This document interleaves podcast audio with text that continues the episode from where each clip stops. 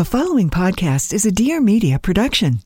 Hey, friends. My name's Olivia Perez, and I'm an entrepreneur, journalist, and the host of the Friend of a Friend podcast. Every Monday, I meet with some of today's youngest and brightest entrepreneurs to make space to tell their stories and shine a light on who I believe to be the next generation of luminaries. I'll interview up and comers and game changers, from brand builders to personalities, activists, artists, and thought leaders from around the world. Each episode lets you be a fly on the wall during one of the greatest pep talks like a conversation between you and a friend or a friend of a friend. See you there.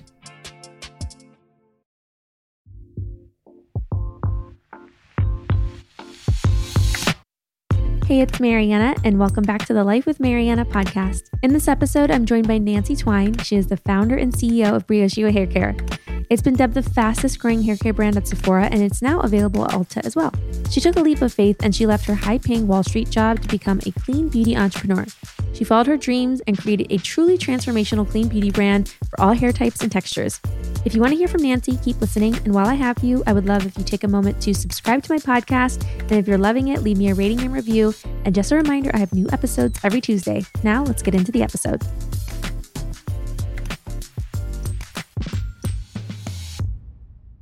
So, Nancy, before starting Briogeo, you had a very different career. Where did your career start?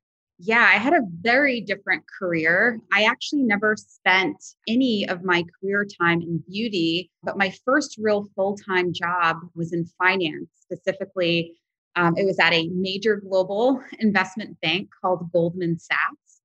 And actually, prior to starting full time, I, I was a finance major at the University of Virginia and I had done two summer internships at Goldman Sachs. And that's how I finally landed a full time job there. But it was a really, really tricky time to land a job in finance in 2007 because it was the start of that uh, financial crisis. And it was a very scary time, but I learned a lot. I think I learned a lot more than I would have had I started that job in more of a kind of calm, stable environment. And what from that job in finance have you carried over to now having your own brand? Yeah, it's so funny because you know what I did back then is so different from what I did now. The subject matter is so different. You know, I wasn't working with retailers. There was nothing creative about what I was doing, but there were certain just life skills that I think allowed me to become a more smarter and strategic business person you know some of those things were you know learning how to manage relationships with clients as i mentioned my clients weren't retailers but they were large corporations like coca-cola general electric general motors ford and so just really learning the fundamentals of how to really support a relationship understanding your client's needs learning how to problem solve learning how to negotiate how to present. I do a lot of uh, presentations, as do you, as a founder. So, just a lot of fundamental business skills that have allowed me to navigate my now job as founder and CEO of Briogeo just a lot more confidently. And a job in finance is not easy. And also starting your company takes a lot of risk. So, what is harder, a job in finance or starting your own business? definitely starting my own business. I mean, there, I, I, don't know that there will ever be anything as profound of a learning journey as this one has been. I remember there was a period in which I was considering going to, to business school because I thought it was going to really give me life experiences that I wouldn't get at a corporate job. But I don't really think that would have been the case. I think really being in something and really doing it from the ground up and being able to, you know, not necessarily have the resources or the stability of a corporate job and everything is really kind of in your hands to create. I mean, that is really the ultimate kind of test of your own, you know, resolve, perseverance, smarts, all of that stuff. So certainly starting a brand has has been the the most uh, challenging but also most rewarding um, experience of, of my life to be honest and it's so risky to leave a financially stable job where you're doing well and go out on a limb and, and start something because you believe in it if someone is wanting to make a huge career change like that what advice would you give them especially if you're switching between industries Yeah, it's so funny because well, one of the things that I'm so grateful to be able to do now is to mentor other budding entrepreneurs. And I was actually talking to one of my um, mentees today about a similar question. You know, she, she's in a, a very similar position that I was in, in that I had a full time job while I was getting my business off the ground. And one of the pieces of advice that I gave her is, you know, don't rush into it. Don't feel like you have to quit your job to start the groundwork of creating your own company. There's so much that you can do, you know, on your nights and weekends, you know, to take the time to be really, really thoughtful because it's it's a big uh, leap when you leave a job lifestyle to start a business and the more that you can do to try to get it off the ground, up and running while maintaining your full time job, I think is really the safest way to go. Because one of the things that would have been really hard for me starting out is if I had the stress of trying to figure out how I was going to pay my rent, how I was going to pay my bills while not even having a revenue stream yet for my business. So the big advice that I give entrepreneurs is don't rush into it. Be very thoughtful about your vision, your business plan, your execution. And if that means, you know, kind of dual pathing and, and working that full time job while getting the business off the ground, so be it. But I think slow and steady certainly wins the race.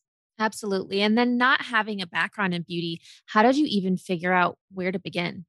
Yeah. Well, you know, it's so funny because even when I started my job in finance and I had interned at the company for two years, the subject matter didn't like click for me that quickly. Like it took me a while to learn about commodities and, you know, precious metals and crude oil and natural gas.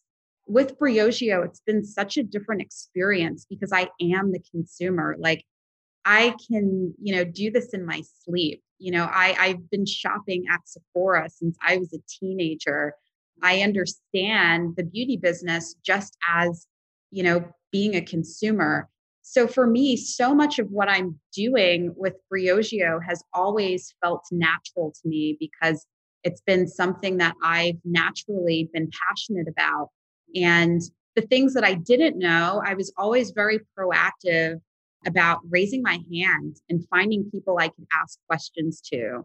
And that's something that, that I, I really encourage budding entrepreneurs to do as well as to, you know, don't be shy, be proactive about building a network of people that can help to support you, to give you advice, to help open up doors and opportunities.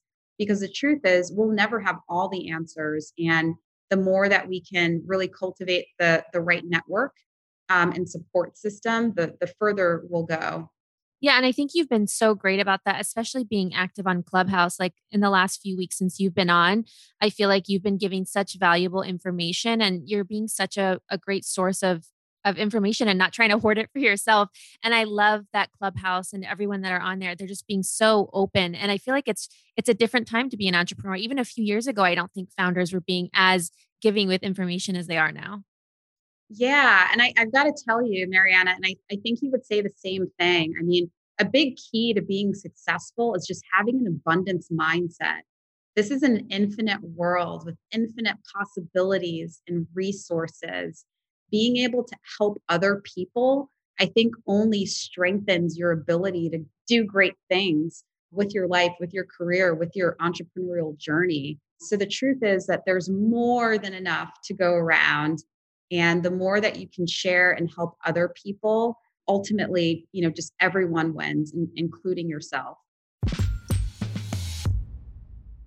Do you ever feel like you need to take a chill pill? If you said yes, please, then try ZenFuel's chill pill supplement, Zen Chill. With two capsules a day, you can finally get the support you need to get calm and carry on. Zenfuel uses extracts that not only make you calm, but boost focus with traditional Ayurvedic herbs such as ashwagandha, water hyssop, and the intellect tree. And what's so cool about Zenfuel is they're all about being a holistic wellness brand that focuses on radical transparency from farm to bottle and helping people with a more balanced life. And for the days that you need a boost of energy, try Zenfuel's Zensest Energy Supplement. And if you're trying to cut back on caffeine, this one in particular has a potent amount of green bean coffee extract, which enhances mental clarity, mood, and focus. I love that their ingredients contain zero additives, and ZenFuel's founder traveled the world sourcing the most potent Ayurvedic ingredients to ensure each supplement is packed with ingredients that do what they say they'll do with zero fluff and 100% plant based. So, between running our beauty line and my podcast and being an influencer, I guess you can say I'm overwhelmed at times. And the last year definitely did a number on my stress levels. So, if you're stressed too, I get it, but there's something that you can take and you can add to your toolbox for the days when you need a little bit of help. So, try Zen Chill in the afternoon. ZenFuel also has their well known sleep supplement, Zen Sono, and I'm really excited to try that one next. ZenFuel is giving you 25% off your first purchase using the code Marianna at checkout. Just go to ZenFuel, that's Z E N F U E L dot com at checkout and use code Marianna for 25% off. That's zenfuel.com, Z E N F U E L, and Marianna for 25% off. Now let's get back to the episode. What should aspiring beauty entrepreneurs keep in mind when they're starting to work on formulas and reaching out to labs? Because if you've never made a product before, you don't want to get screwed over by somebody just because you don't know how to read a contract or you're not you're not sure of what minimums you're you're signing up for, anything like that. Yeah, you know, that's a really uh, tricky piece of, you know, starting a beauty business, especially if you don't have the background of being in the industry um, because there are a lot of nuances around you know contract terms who owns the formula you know how does the pricing change when you scale to higher quantities? What are the quality you know procedures that the lab maintains? And that is something that if you don't know it there's not really like a guidebook to, to show you or to tell you uh, what to look out for. And that's really where that mentorship piece comes in finding people who have done it successfully and and putting together a list of questions that you can ask to help navigate some of those things i think is very important. But one of the aspects of you know dealing with manufacturing that has come up recently for someone that i mentor is you know your cost today for your products should change over time because when you're starting out you know you're running a lower quantity because you're still you know running your business but i think it's really important to upfront get pricing on higher quantities from your manufacturer up front like you should know okay maybe if i'm producing a thousand units a run right now it's going to cost me five dollars per unit but how much does that cost go down over time? Like can i get that cost down to two dollars a unit having future visibility into what your cost structure looks like is very important. One, so that the manufacturer doesn't take advantage of you. You shouldn't wait until you get to that 10,000 piece run to try to negotiate a price.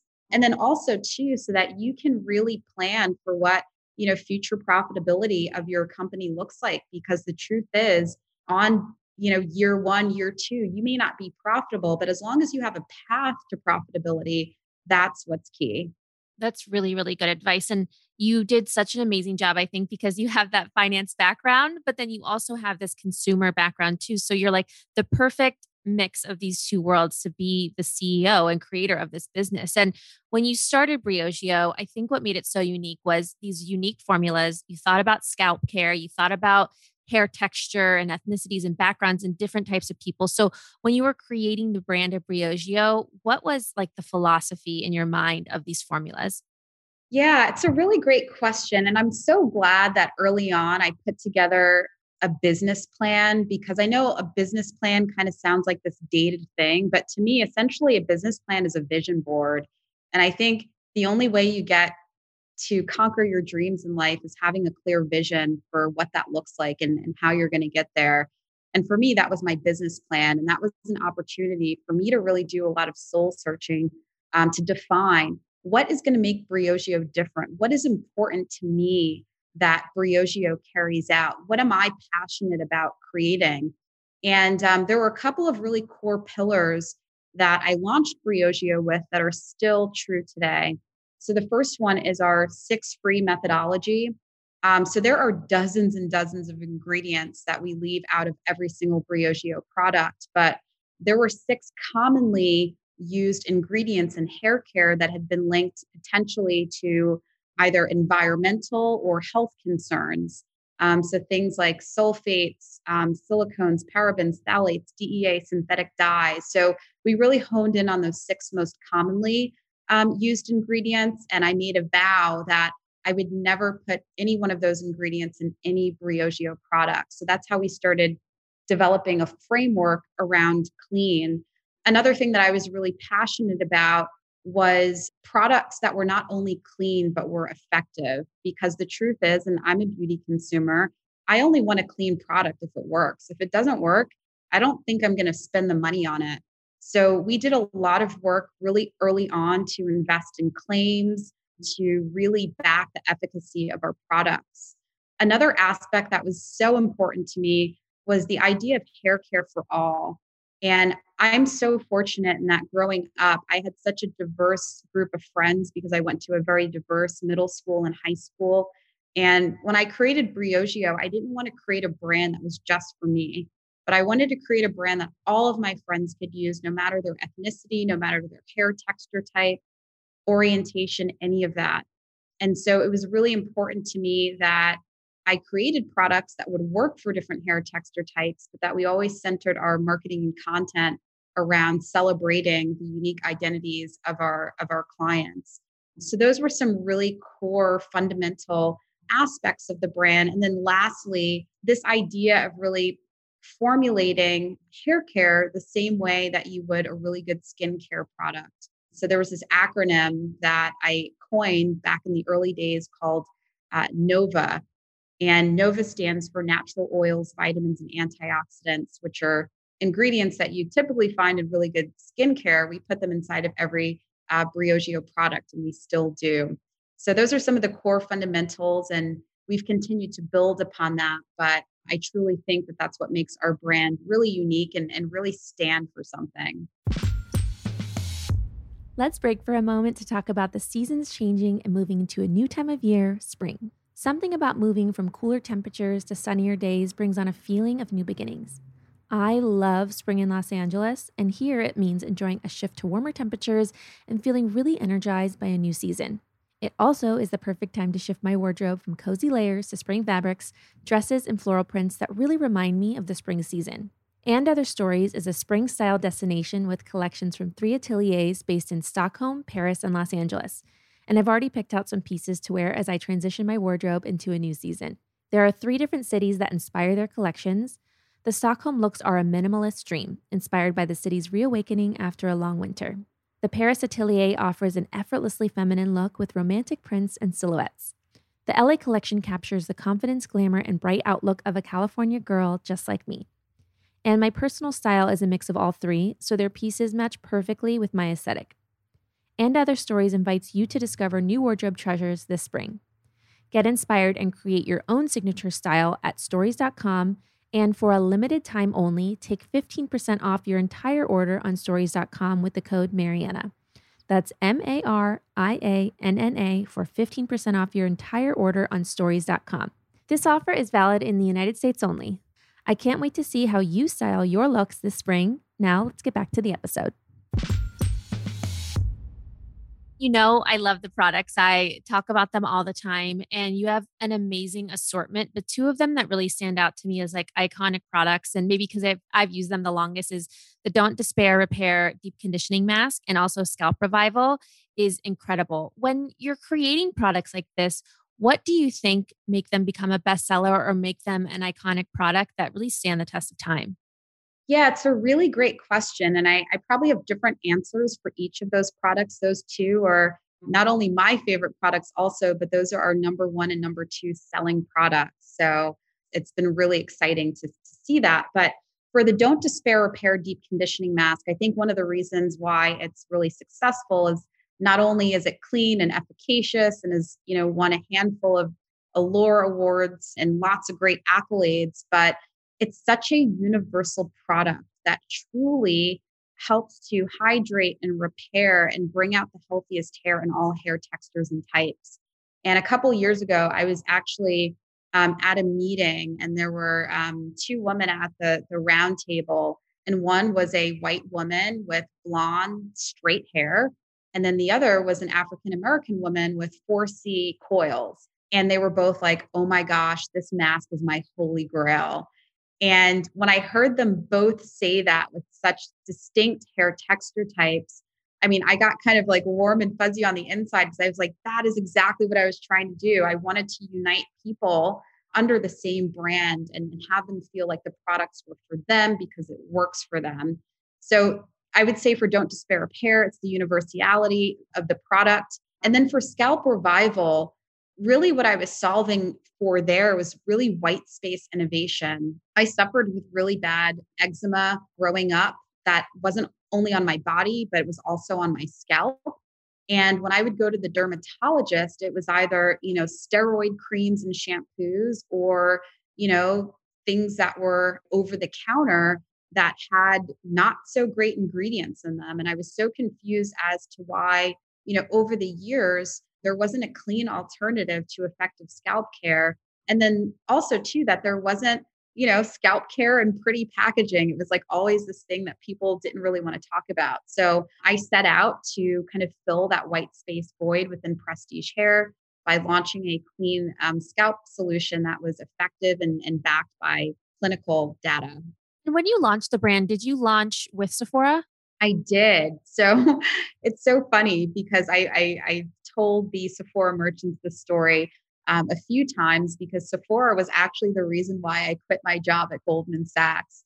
Because I mentioned earlier that I had kind of dual path my way to entrepreneurism by maintaining a full time job in the beginning. But once I got that call that really changed my life um, by having the opportunity to retail my brand in a dream retailer like Sephora, um, I quit my job. And that was um, in April of 2014.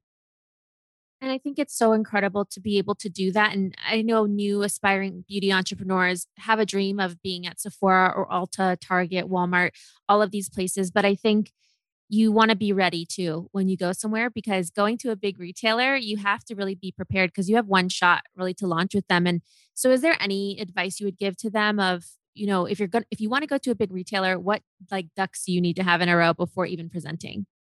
Yeah. Um, and it's funny because I, I gave some perspective on this recently for someone who wanted to, you know, pitch an investor. And I would say whether it's a big box retailer or it's an investor because you have to raise money, it is so important that you come correct with your presentation. Um, the beauty landscape has changed so much over the past few years. There's been a lot of new entrants to the beauty category, and the bar is high. I mean, the way brands launch today is so different from when I launched my brand. I actually mentioned on a clubhouse recently that when I launched Briogeo in 2013, I didn't even have an Instagram. Like it was that different. And so, whether it's a retailer or investor, I mean, have your deck really together, understand and be able to articulate what is your mission? What are your brand values? what makes it different what's your ingredient story um, what is your distinctive you know packaging methodology what's unique about the formulas articulate that so clearly and so confidently and pair it with incredible visuals and be able to present it in a way that's really compelling and if you have data um, if it's you know product reviews or clinical trials anything that is supportive of what makes your brand unique why it's special why retailers or investors should be interested, include all of that.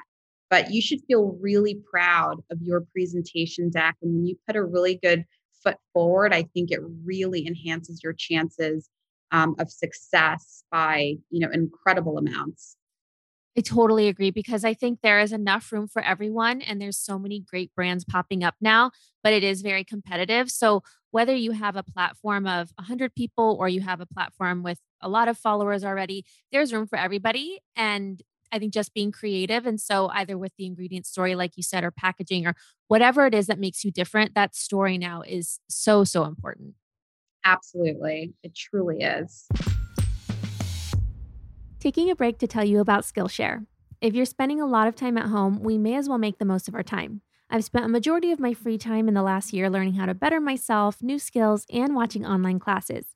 Skillshare is an online learning community that offers membership with meaning, and there are so many classes to explore online that will help inspire and empower you to accomplish your goals. If you're a creative like me, juggling it all from home can be so hard to manage. So try the Productivity for Creatives, building a system that brings out your best class by Thomas Frank. Or if you're trying to step up your Instagram content, try Video for Instagram, tell an engaging story in less than a minute with tips how to plan your shoot and style the shots. You can also find classes in entrepreneurship, productivity, and more. Skillshare is incredibly affordable with an annual subscription at less than $10 a month. Use my link, Skillshare.com slash life for a free trial premium membership. That's Skillshare.com slash life because no matter what 2021 brings, you can spend it creating something meaningful. Now let's get back to the episode. And you recently launched at Ulta, which is so exciting. And I love that they have so many stores available. Why was it important for you to expand retail into Ulta? Yeah. So, I mean, this has been another huge milestone in my journey of, of running uh, Briogeo. But Ulta is just an incredible retailer. I mean, they offer such a enormous selection of very curated, fantastic brands. They're in parts of the country that, you know, Briogeo was unable to really tap into in the past. And I think for me, one of the real exciting things is that Ulta has a salon presence. It was always a dream of mine to be able to bring uh, Briogeo to salon, but we really never had the resources to do it. And actually, right now, we're doing a five week uh, takeover at the Ulta salon. And it has been so incredible to see stylists using Briogeo products on their clients' hair and the incredible feedback and what an impact that we can make and really um, being a part of that, you know, stylist journey. So it's been such a huge milestone, and I'm I'm so excited for the opportunity to be partnered with Ulta. And the products are so amazing. If you guys haven't tried them yet, I think I've talked about Don't Despair Repair since I met you, which was, I think, in like 2017 or 2016. So I've been using the product for a long time. And if people are new to the brand, where are a good place to start with a couple products they could try? Yeah, I think you named really two of them, two of them that I would have named. Um, so definitely the Don't Despair Repair Deep Conditioning Mask, which is a weekly or bi-weekly treatment um, to maintain the health, the resiliency, the strength of your hair. Um, scalp care is so, so important. You know, when you think about the products you put on your hair and your your scalp, um, the fact too that you know you probably wash your face once or twice a day, but a lot of people don't wash their hair and scalp every day. So when you do go for that wash, it's really important that you're using something to get rid of that dirt, oil, buildup, dead skin cells that can cause you know problems over time if you don't uh, treat your scalp well. So the Scalp Revival Micro Exfoliating Shampoo, it's kind of like a facial for your scalp, is a huge recommendation. I love the Farewell Frizz leave-in conditioning spray, especially when I'm doing a blowout. Really helps to create that sleek, smooth finish. And then lastly, you know, so much of healthy hair really is an inside out game. Um, it's not just about the products that you use, but it's about your inner nutrition profile. Um, a lot of people don't realize that, you know, your hair is often the last recipient of the nutrients that your body has to give. It prioritizes things like your organs and other very important internal parts that keep your body running optimally. So if you don't have enough nutrients, then it's very likely that your hair follicle may be deprived of the vitamins and the minerals that it needs to really create a healthy hair environment. So, a couple of years ago, we launched a vegan um, 369 omega healthy hair supplement to do exactly that to help ensure that your body has the right amount of nutrients to be able to feed your hair follicles after it's fed all of the other important parts of your body. So, I highly recommend the supplement as well. Yeah, it really is like full body and holistic when it comes to beauty. Even when I know like my hair, skin, nails, if I'm eating better, I know all of those things, you know, function better too. And so if you think about your hair, it's growing from the inside. So supporting that in the best way. And so I love that you are looking at hair holistically and offering these other products now too. And when you're thinking and creating these other products, how do you diversify amongst your products while still staying true to the brand? Yeah, it's a great question because I've always been a believer in, you know, not wanting to give the client anything that they don't need. Like I don't believe in just launching SKUs to launch SKUs. Everything has to have a purpose. And, you know, as part of our commitment towards creating a diverse array of products that serve and cater diverse hair needs, um, we've really created um, different franchise collections that do exactly that. So, Don't Despair Repair for clients that have dry or damaged hair, Scalp Revival for scalp needs, Curl Charisma for curly, wavy, coily types, etc. So, we have a handful of franchises now that really hone in on the specific and unique hair needs of our client base. Um, all of those connect- collections have a shampoo and conditioner and a finishing product. Sometimes they'll have multiple finishing products, but we're very, very thoughtful about not launching things unless it's truly something the client needs to, you know, maintain and achieve their hair goals. Yeah, I think that's so important. And and when you started the brand and launched back in 2014, 2013, was it a slow build at the beginning and what was it that really helped the brand grow in the early stages? Yeah, it's a great question because a lot of people may not realize that it, it was a slow grow for us. Um, I remember early on, you know, I had this intern, and I remember there was one month that I feel like we didn't get one purchase order, and I was like, "Oh my gosh, what is going on? Is this is this what failure looks like?" And you know, we just held on, and it was definitely a catalyst that pushed me to say, you know what, I think we really need to take marketing up a, a notch one of the things that we did do early on that was such a success for our brand, it's something that we still do, is we invested a lot in sampling. Especially when you're a new brand, there are people who are reluctant to try something that hasn't been, you know, tried and tested by many before. So being able to get samples in the hands of prospective clients is a really great way to convert um, new loyal clients and then probably three or four years after we launched, we started, you know, really discovering that there were a handful of um, influencers that were talking about our brand organically and quite consistently. And it was really moving the needle for us. And from there, we started to make some strategic investments and influencer partnerships that we felt were really authentic because the influencer had already been using our product. And it was just a matter of, you know, now compensating them for all of that loyalty and and trying to amplify it in a bigger way. So I would say, you know, the mix of, you know, sampling and influencer marketing, and then obviously, really our fantastic partnership with Sephora has been so paramount in helping to amplify our brand story to, you know, hundreds of thousands of, of beauty consumers. And how do you balance, you know, between retail and direct to consumer? Because it is a balance. And I feel like you don't want to push one too much because it takes away from another one. And it's such a struggle of of where to spend your time and focus on even with influencer marketing it's like are we driving to a retailer or are we driving to our own site? I think it really all starts with uh, business strategy and you know what is your ideal mix of business?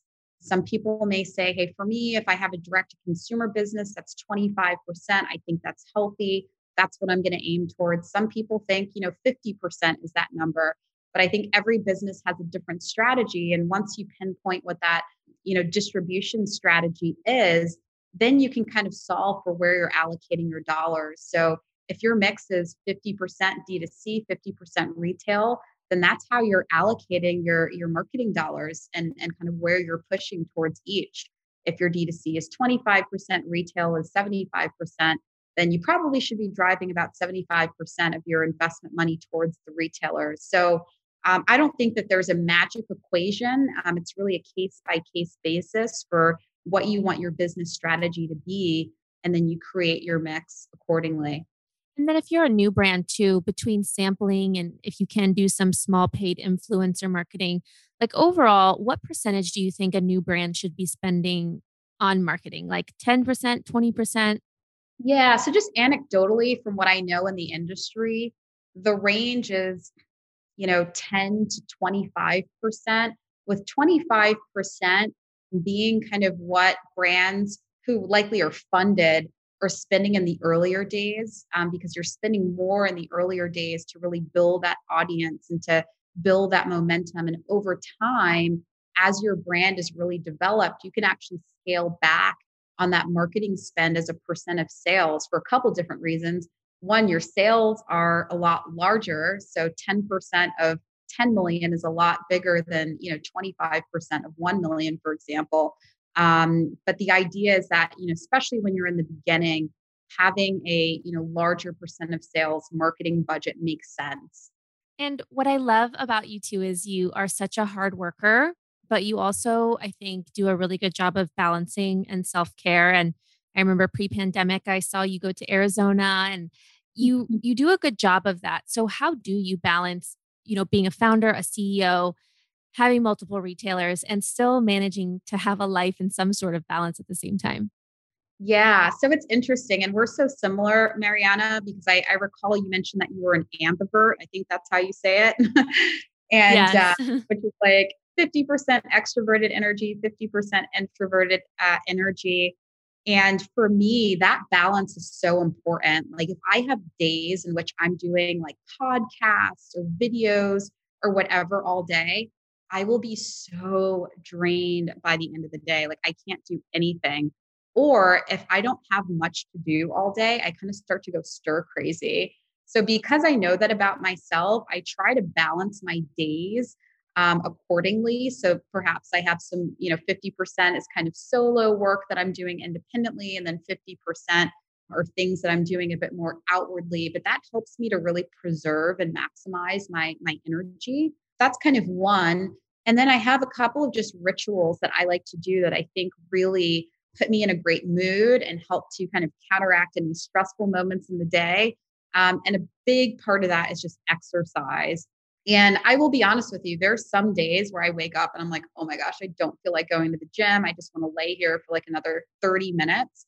But I always go back to how good I feel afterwards and i always think too about like my vision and you know how i want to feel and how i want to look and that kind of is the motivation for me to to keep that up i have started meditating more i'm actually in the process of getting certified as a mindful um, meditation instructor. oh my gosh i love that i didn't know that.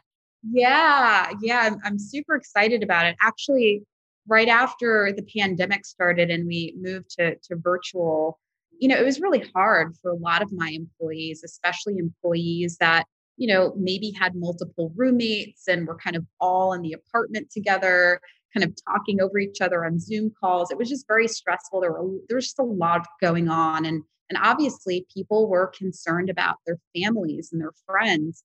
And so I started offering twice a week um, a meditation class over Zoom for employees that were interested in just kind of you know, having a break in the day to kind of relax and find some calm.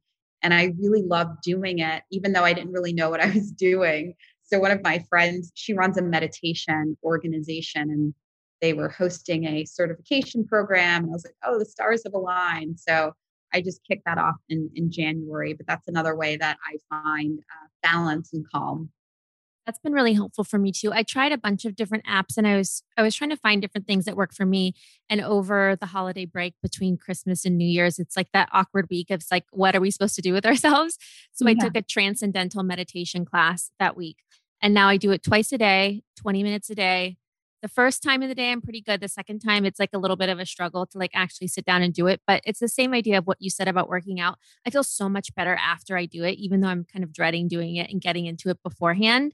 But I feel like there's so much that is thrown at us during the day that just taking a few minutes to just sit down, breathe, relax, it just, I feel like it makes me much more calm through everything else that, that gets thrown, uh, whatever we have to do. Completely. And I'm so glad you're doing that, Marianna. I, I know a couple of people that do transcendental, and it has been so profound for them. And you're right. That's the thing. Like at the end of the day, we do have the time. I probably spend at least an hour a day scrolling Instagram, on Clubhouse, other apps, checking my texts. And it's like, if we can find time to do that, we can certainly find the time to meditate. So it's just, it's all about priorities and discipline. For sure. And I know you said that you're working on getting, you know, certified there, but what are some of your other future personal goals outside of work? Yeah. Um, well, one of one of the things that I'm really excited about. So I'm I'm actually an advisor to the um, Sephora Accelerate cohort, which this year is focused on um, founders that are creating products that are geared towards women of color And I've been able to meet so many incredible budding entrepreneurs that have fantastic business plans and business models. And um, I've actually been mentoring um, a handful of them. And I, I just realized like how much I love doing that, how much I just love helping people and, and finding solutions to their challenge. And I'm hoping that at some point in the near future, I can start investing in some of these brands because someone actually shared um, a statistic with me that it's crazy, but something like only 93 Black women in this country have received an investment of over a million dollars. And I was like, wait, what? That's crazy. That is so insane to me. And I just, I've been so fortunate in that I have you know found a lot of success with my business and i truly think that there are a lot of people that i can help you know create similar success whether it's through scaling their business or finding you know the right investors and so i really want to do more of that something that i'm really really really passionate about especially for groups of people that have been challenged in that way Absolutely. And anyone listening, if you're on Clubhouse, follow Nancy on Clubhouse because I feel like you give so much great information on there. And I hope everyone learned so much from this episode. And definitely pick up Briogeo from Sephora and from Ulta, available all stores, right? Yeah, available um, at all stores um, throughout the US. And yes, I would love to connect with you. My handle is at Nancy Twine, T W I N E, both on Instagram and Clubhouse. And Marianne is absolutely right. Um, I'm doing more sessions to really help support entrepreneurs and inspire others. So if you're looking for that, please do come join the conversation. Well, thank you so much for joining, Nancy. Thank you. Thanks so much for listening, and be sure to subscribe to my podcast and rate and review because it would mean so much to me. And follow me on Instagram at Marianna underscore Hewitt to see what episodes are coming up next.